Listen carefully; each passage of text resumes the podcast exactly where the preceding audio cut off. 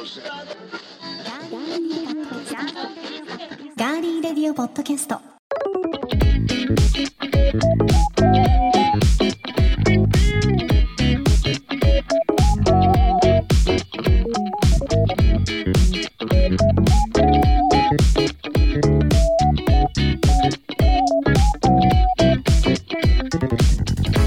皆さんこんにちは。11月22日火曜日いかがお過ごしでしょうか？今週は名古屋のスタジオからお送りしていきます。ガーリーレディオポッドキャストお相手は私高田沙織です。先週はガリレディが始まって初と言っていいですね。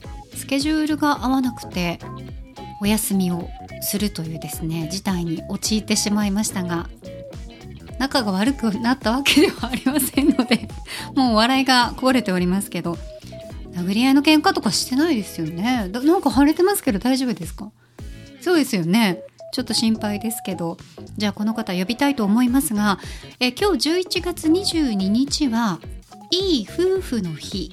まああのねこういった、えーポッドキャストの番組だったりテレビだったりラジオだったり、まあ、いい夫婦の日で取り上げられること、ね、非常に多いと思いますが実はですね11月22日は回転寿司記念日でもあるんです。別名回転寿司の日とも言われています。まあ今日まで日本の食文化に挙げられる回転寿司という斬新なシステムを作ったのは大阪府に本店を構えます元禄寿司。この元禄寿司の創始者の方の誕生日にちなんで制定されたということでさあ足立剛さんは回転寿司のネタでは何が好きなんでしょうか？聞いてみましょうかね。どうぞ。皆さんこんにちは。ディレクターの足立です、えーボコボコの殴り合いの喧嘩はしてませんけれどももう引っかかれて引っかかれて噛みつかれてもうえらいことになってますけども。それどっかの猫の話じゃないですか？えーということで回転寿司。僕はもうあの回転寿司は赤身のマグロですね。マグロの赤身と言った方がいいでしょうかそうですね。マグロの赤身ですね。赤身のマグロ。はい。それですね。はい。もう一番手っ取り早くそれをうん。最初にまず食べます、あの元禄寿司の創始者の方は、はい。白井義明さんとね、はい。い、う方で回るお寿司を作ったのはすごいですけど、うん。多分その当時からそのマグロとか回ってたんでしょうね。うんうんうん。うん マグロは回ってるでしょ普通に。そうだからその何回転寿司の中でもはいはいはいはいああ始まった時からそう、うんまあ、最初かやっぱりらねやっぱり今でこそ、うん。いろんな魚の種類とか、まあええ、高級魚も含めていろいろありますけど、メヒカリは回らないけど、うん。あのカウンターのね、うんうん。高級なお寿司屋さんには出てま出ますすしね。出ます、だからそれこそ、うん。ブリとかうんカンパチとか、そういう魚ツバスとか。うん、もう、あんまり僕ら子供の頃ってお寿司でとにかく魚って言ったら赤身かしめ鯖かぐらいしかなかった気がするんですよね。卵。まあ、卵魚じゃないです 魚で言うとね。うんうんうんうんあとだからあの大体、タイとかね。うんうんまあ、僕ら、まあ、田舎育ちなので出前とかでおあのオケが桶ね。のやつで来ると、うんうん大体ネタって大体10貫ぐらいだとしたらあ、そうですね。タコイカ、うん赤身のマグロとあとイクラえーとえーいくらなかったですね。あ、本当ですはい、あと卵とあと,、えー、と茹でたエビうんうん。と,、えー、と穴子があるかどうかああ、確かってに。いううん。のと、あと、てんこ盛りのガリ。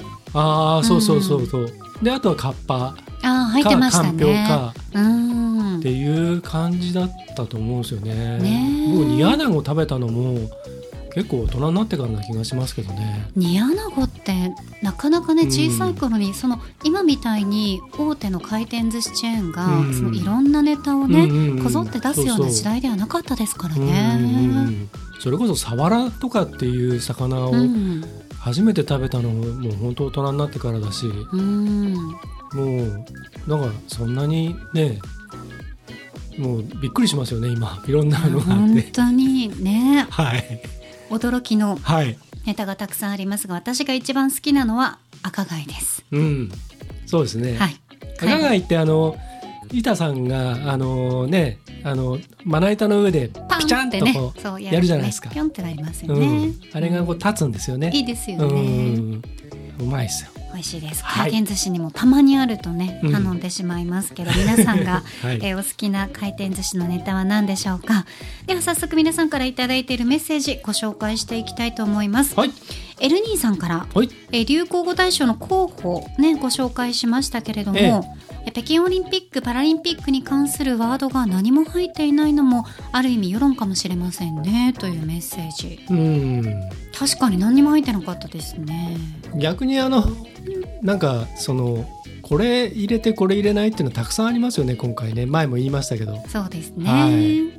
そしてロイさんからもはい。流行語大賞のノミネートワーズ知らないものが多かったですが大賞には明るいワードが選ばれるといいな、うん。あとそろそろガリレディもノミネートされるはず。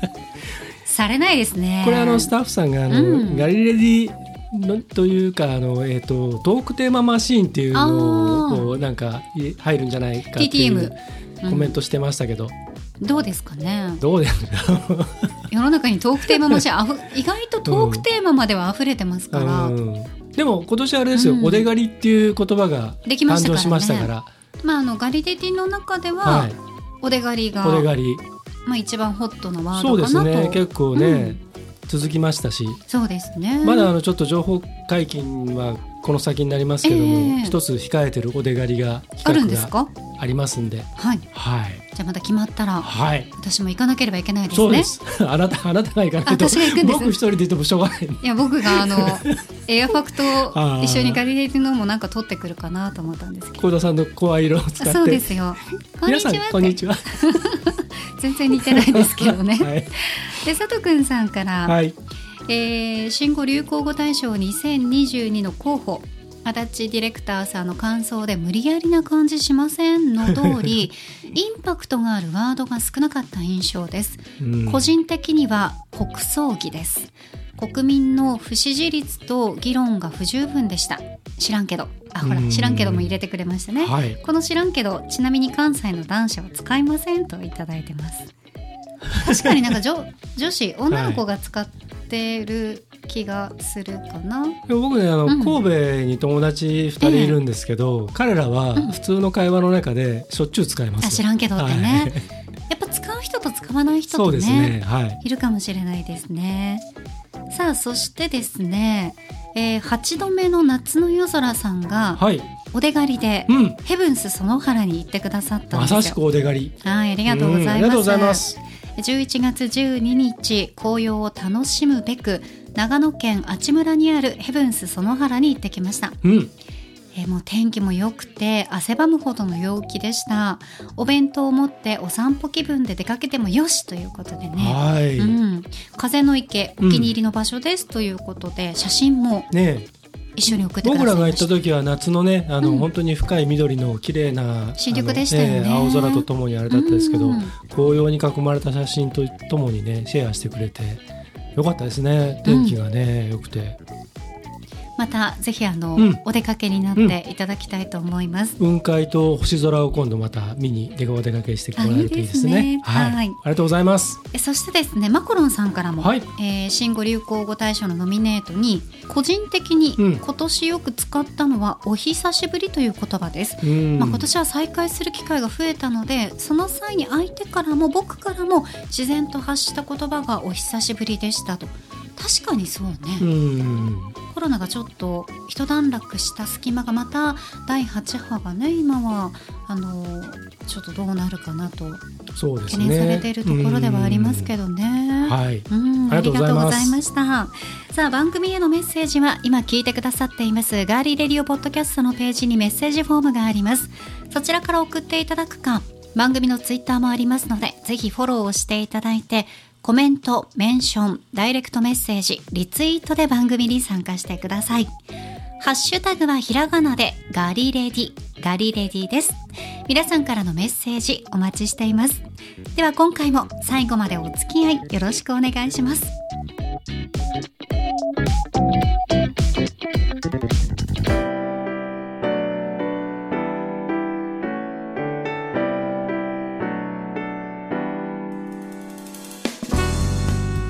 名古屋のスタジオからお送りしていますガーリーレディオポッドキャスト。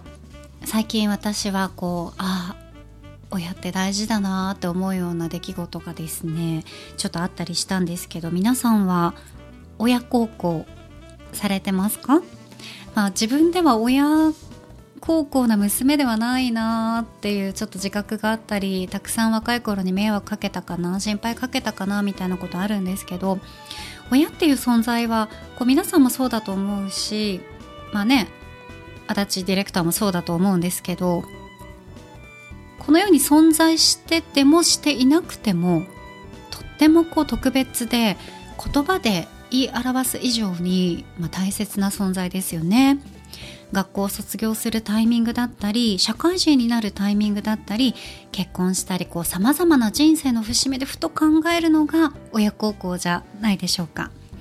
自分を育ててくれた両親に何か返したいとこう思ってる方もいらっしゃると思いますけどそう考えることだけでも非常に素敵なことじゃないかなと思うんですよね。さあ今日はですねこの親孝行についてちょっと話していこうかと思うんですが、はい、今年初めにジブラルタ生命保険株式会社が行いました。20歳から60歳およそ2000人にアンケート調査したんですが親孝行についてといういろんなこうアンケートをされたんですね、うん、これまでに自分の両親にしたことがある親孝行について聞いたところその中でも特に多かったトップ3が3位一緒に食事をする、はい、2位話し相手になる、うん、そして1位がプレゼントをするという結果になりました。はい、いかがですか？うん。あのまあ。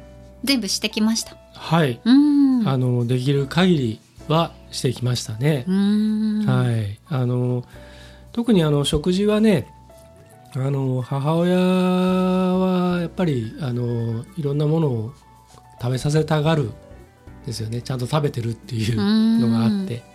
でこっちもあのそれに応えるべくもう出されたもんはとにかく全部残さず食べるとか。あ とあのどこどこそこで食べに行こうっていうと、うん、あのいやあそこよりこっち行こうとかはあんまり言わないで従って 行きたいところに行ってみたいな感じだったりしてましたし話し相手ももうとにかくもう年をだんだん取ってくると話したがるんですよね。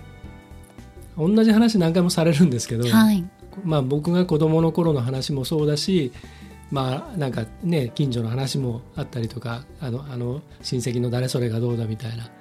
で結構繰り返しの話になるんですけど、まあ、とにかくずっと「あのはいはい」って 聞いたりとか。まあ贈り物はまあね誕生日とかは必ず送ったりとかっていうのはですね。はい、ねこれあのえっ、ー、と自分の親にしたことがあるっていうことなんですよね。こっち側から親に対してっていう。親孝行なので、うんうん、まあ、自分たちが親に対して何をしたかっていうことなんですけど。幸、うん、田さんはどうですか？そうですね。まあ地元に帰りたくても帰れないような状況とかがやっぱりコロナ禍で続いたりはしていたので、まあ、それじゃなくても距離的に結構遠いっていうのがあったり。うん。するじゃないですか。はい、だからなかなかすぐには会えないのでなるべく LINE だったりとか、うん、あと電話だったりで、うん、元気にしてるかなみたいな、うん、ちょっと声聞いてみようかなっていうのはあったりとかはね、はい、しますけど。今 LINE があるからね。そうなんですよね。うん。昔みたいに音信不通っていうのはなかなかないかもしれないですね。あとはやあの父の日だったり母の日には贈り物をしたりっていうのはありますね。はい、ただ足立さんが言ったみたいにやっぱりうちの親も、ここが美味しいとか、これを食べたらいいぞとか、その自分がおすすめするものをたくさん食べさせてくれたなっていうね、はいはい、思いがありますね。そうだから、うん、あのやっぱり親はしてあげたいっていう気持ちが強いから、ね、いつまでも親は親なんですよね。からそのいやそうこう行くんだったらここの方がいいんじゃないとかっていうのはあんまり言わない方がいいかもしれない その時の気分がね、あったりする。いや今ちょっとラーメンじゃないんだよねとかね、あったりするかもしれないけど、行こうかみたいなね、感じがその中で一番食べたいものを食べればい。い、うん。ね。でそうね。お美味しく食べて美味しかった、うんごちそうさまって言ったらねそうそう喜んでくれますからね。話も弾みますしね。うんさあそしてですね、はい。反対うにん。子供のいる方うにん。子供にしてほしい親孝行について聞いてみたところはい第3位。はい。一緒に旅行をしてくれる。うん。第2位。一緒に外食してくれる。はい。第1位。私これねなんかちょっとグッとくるものがありました。元気な姿を見せてくれると。うん。健康でいることが一番の親孝行というようにやはり健康で元気でいてくれるだけで嬉しいという声が多く上がったそうですね、はい。親御さんからね。元気な姿を見せるためにもこうねやっぱりこう定期的に親とね、うん。会える環境があると一番いいですよね。そうですね。ううん。んだから今それこそ FaceTime とか、うん。あのねあのビデオ通話とかいろんなものが簡単にできる時代になったんでやっぱりそれはまあ仮にちょっとあのあれですけど例えばそのちょっとねあの、まあ、入院しちゃったりとかしててもこう会えることが前はね面会がに行くこともなかなかできなくても今はだとそれができたりするじゃないですか。うんうん。でまあそれが自宅であっても何にしてもね。ちょっとこう顔を見せてあげるって。だからまあビデオ通話があれだとしてもこう写真をねあの自撮りでも何でもいいから 写真をちょっと送ってあげるっていうのだけでもいいのかもしれないなってちょっと思いますね。自分の、うん、自分のっていうか、うん。その自分を含むああそういうことですね。うん。例えば花が咲いたよとかっつって、花と一緒にこうやって撮ったりとか。できない。自撮り無理。だからそのこんな近くだからその何？アイドルがインスタに上げるみたいな自撮りじゃなくていいんですよ別に。加工しなくていい。そううん自分、自分がその中に別にこうやって手伸ばして遠くからでもいいから。それかなんかその誰か知らない人に、あ一枚撮っていただいていいですか、みたいな。そう、うん。お願いしてみるとか？うん。別に誰か知らない人じゃなくてもいやいやほらこうとねいっぱいいるでしょ？出かけた時出かけた出か出先ですよ。出先のほとんどはみんな誰か知らない人でしょ？ま全員知ってたらびっくりしますよ。ね。僕は家の中のあのシーンをイメージあしてたので。私はあのなんかほら浜松のフラワーパークみたいな感じをあちょっとはいはい。はいなるほどなるほど、うんイメージしてたんですけどね。なるほどね。はい僕はあのこの3位のあの、うん一緒に旅行をしてくれるっていうその、ね旅行行ったことある？ありますあります大。人になってから、僕ねだからあの、えーと母親とはあるんだけど父親とは行ったことないんですよね。あの父行がえっ、ともう、えーまあぶっちゃけた話あの嫁行くばくみたいなあの時にあのえっ、と母親がえー、と最後に一回旅行に連れて前から行きたいって言ってたところがあるからええ行きたいけど、まあその宿泊すると例えばもうお風呂とか入るのも大変じゃないですか。であの夫老夫婦2人で行くとねはい。でいろいろ迷惑かけちゃいけないからっつってで一緒に行ってくれって言われてで僕でううちの弟がアメリカにちょうどいた時で、えー、と日本国内にいるのは僕だけみたいな身内はねで3人であの東北へ。どこ行ったんですか？えっ、とね、えー、と岩手まで、えー、と行って新幹線で岩手まで行って、うんそこからバスと電車で降りてくるって仙台まで降りてくるっていう。で最後仙台からまた帰ってくるっていう。のをやったんですよね。うん。温泉地とか。そうそう温泉とかあと気仙沼の方とかあとあのかっぱ淵ってあるでしょ？あのありますあります。あっちの方とかいろいろバスで、ま、うん。巡ったりとかする旅行2泊3日のツアーをおふがいろいろこう考えて、で僕はもう本当に荷物持ちで、大事ですよう。ん、行ったんですけど うん。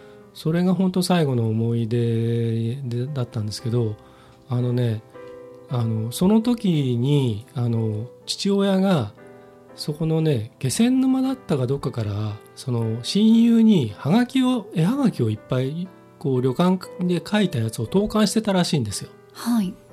で、えー、とその翌年に亡くなったんですけどでそのおお盆の時にそのね親友の人たちがみんなねその手紙持ってきてくれた。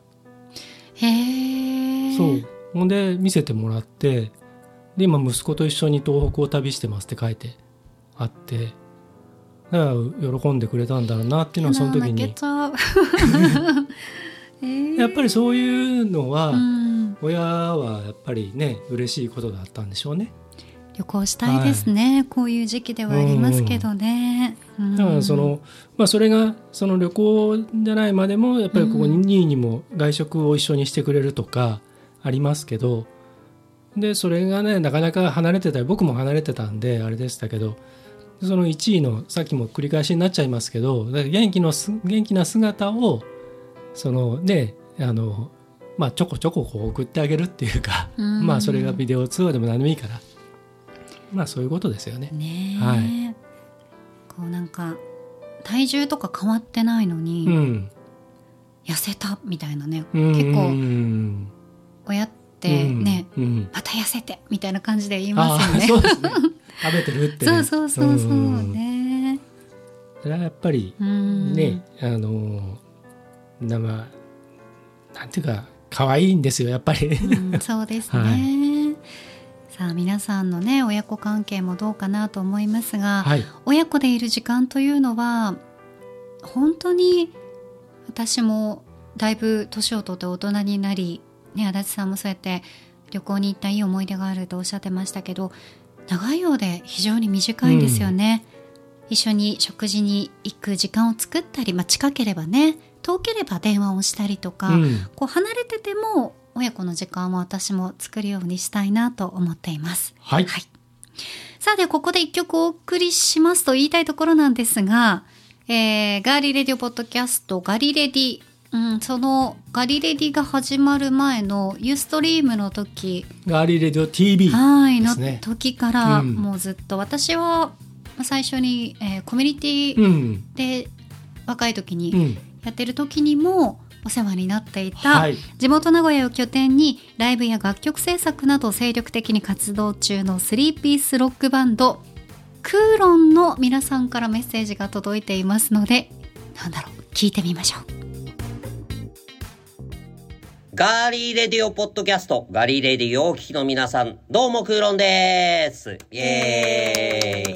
ボーカルギターの河合慎介です。ドラムの佐々木真希です。ベース古田誠也です。えー、先日ガリレディもお誕生日だったみたいで、おめでとうございます。おめでとうございます。えー、さて、来たる2022年12月の7日水曜日、クーロン結成20周年記念シングル、ビートが配信リリースの運びとなりました。ありがとうございます。ありがとうございますイエーイ Amazon Music、Apple Music、LINE Music、YouTube Music、Spotify、iTunes ストアなどなど、各種音楽ストリーミング、配信サービスでお楽しみいただける予定となっております。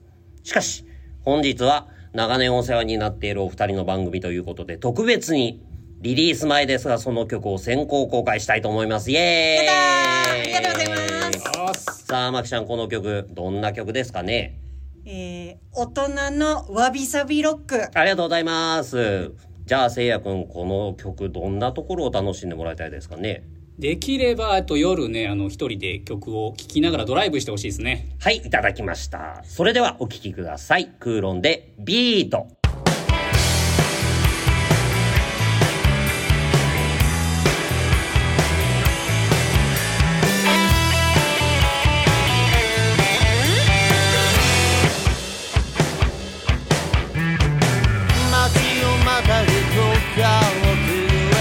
れば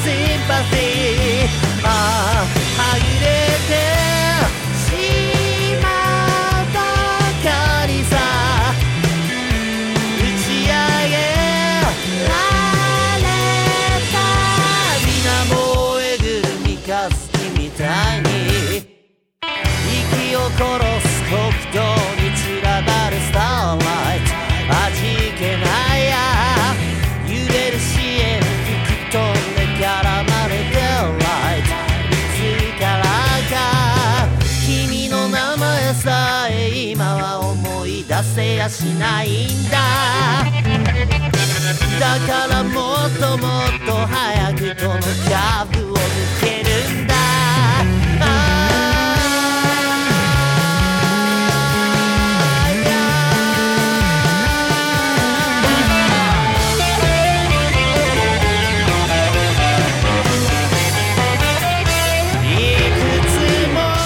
お送りしたのはクーロン結成20周年記念シングル「ビートでした。かっこいいですねむちゃくちゃかっこいいですね、はい。なんかあのまだミュージックビデオ完成はしていないんですけど、うん。一足先にはい。私たちうん。見させていただいたんですけど、うん。またこのねミュージックビデオむちゃくちゃかっこいいので、はい。ぜひあの完成して皆さんが見るね機会があのできたらできた時にはこのミュージックビデオも一緒に合わせてチェックしていただきたいと思います、ぜひ聞いてみてください。はい。そしてガリレにも皆さんまた遊びに来てください。お待ちしてます。そこから何が始まる。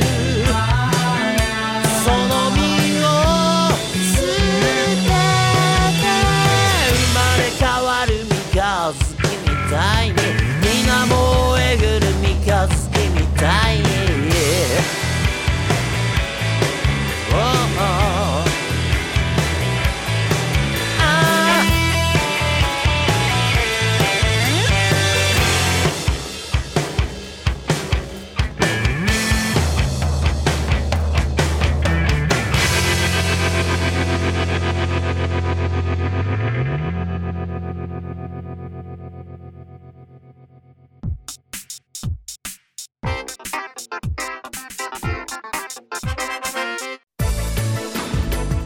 続いては今回の気になるニュース。私高田が今気になっているニュースをご紹介します。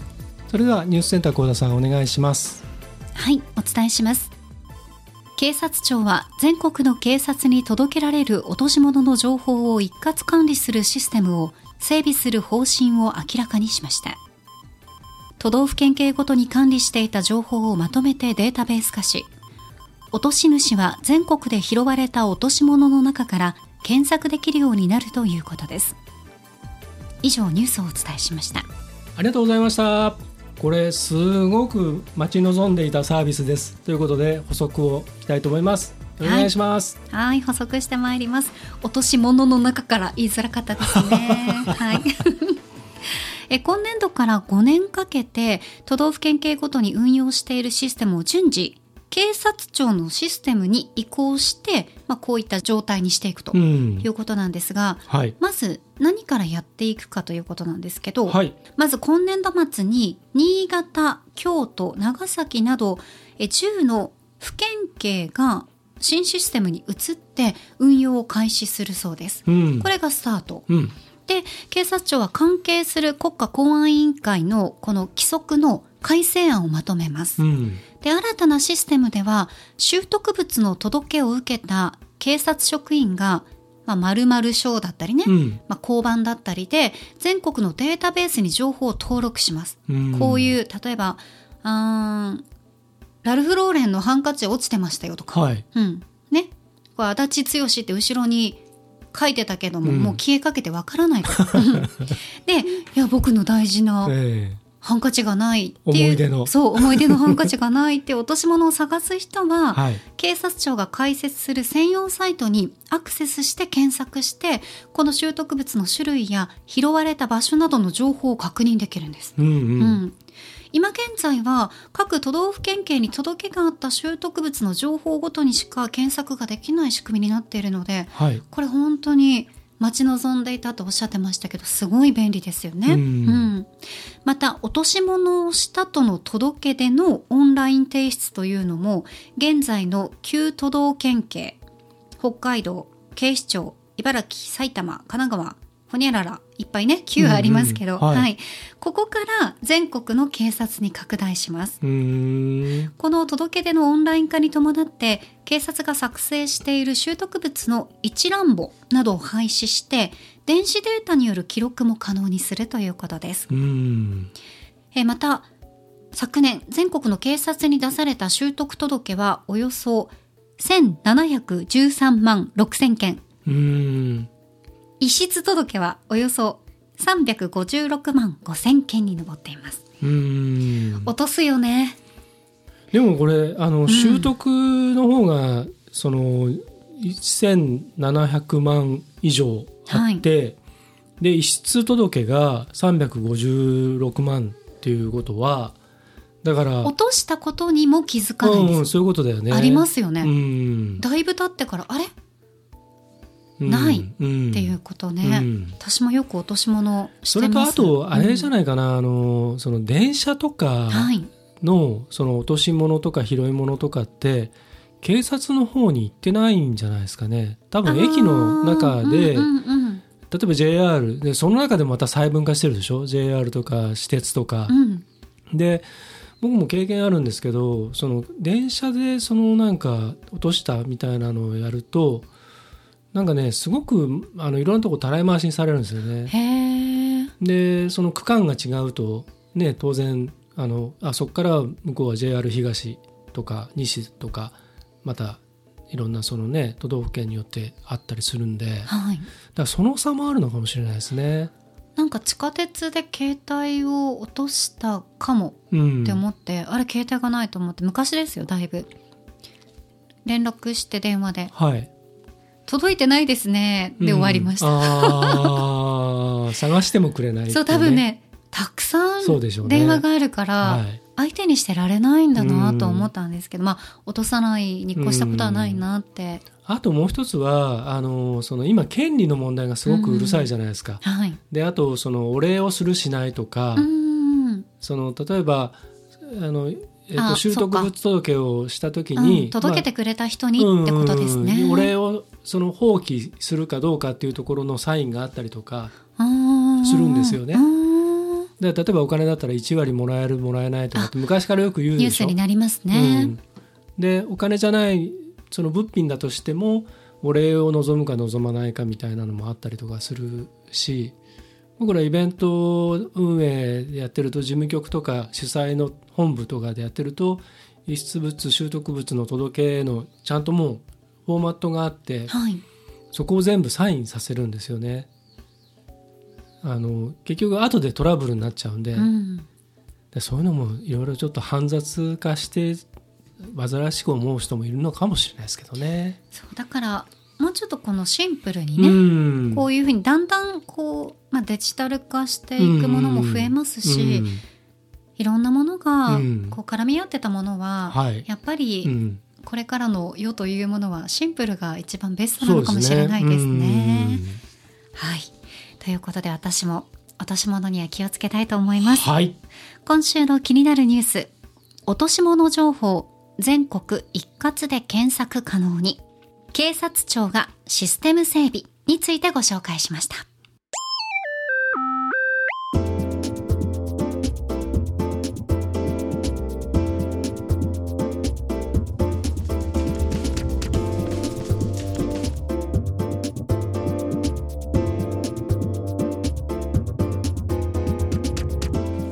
タジオからお送りしてきましたガーリーレディオポッドキャストエンディングのお時間です。はい。ではエンディング恒例〇〇の時に聞きたいおすすめの一曲。今回のテーマ。